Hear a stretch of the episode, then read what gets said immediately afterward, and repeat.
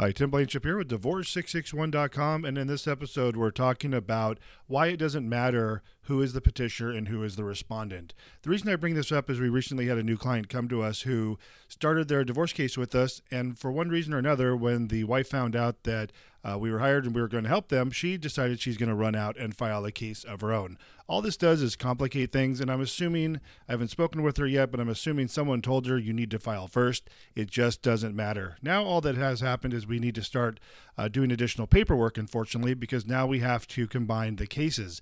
The court does not know that the parties are related. That's why two cases got filed by mistake anyway. So what we'll have to do is choose one one of the cases to be the lead case. The other one we will do a stipulation that the parties will sign to state that one one case is the lead case and the other will be treated as the response. Tim Blankenship, divorce661.com. Hope you're having a great day. We'll talk to you soon.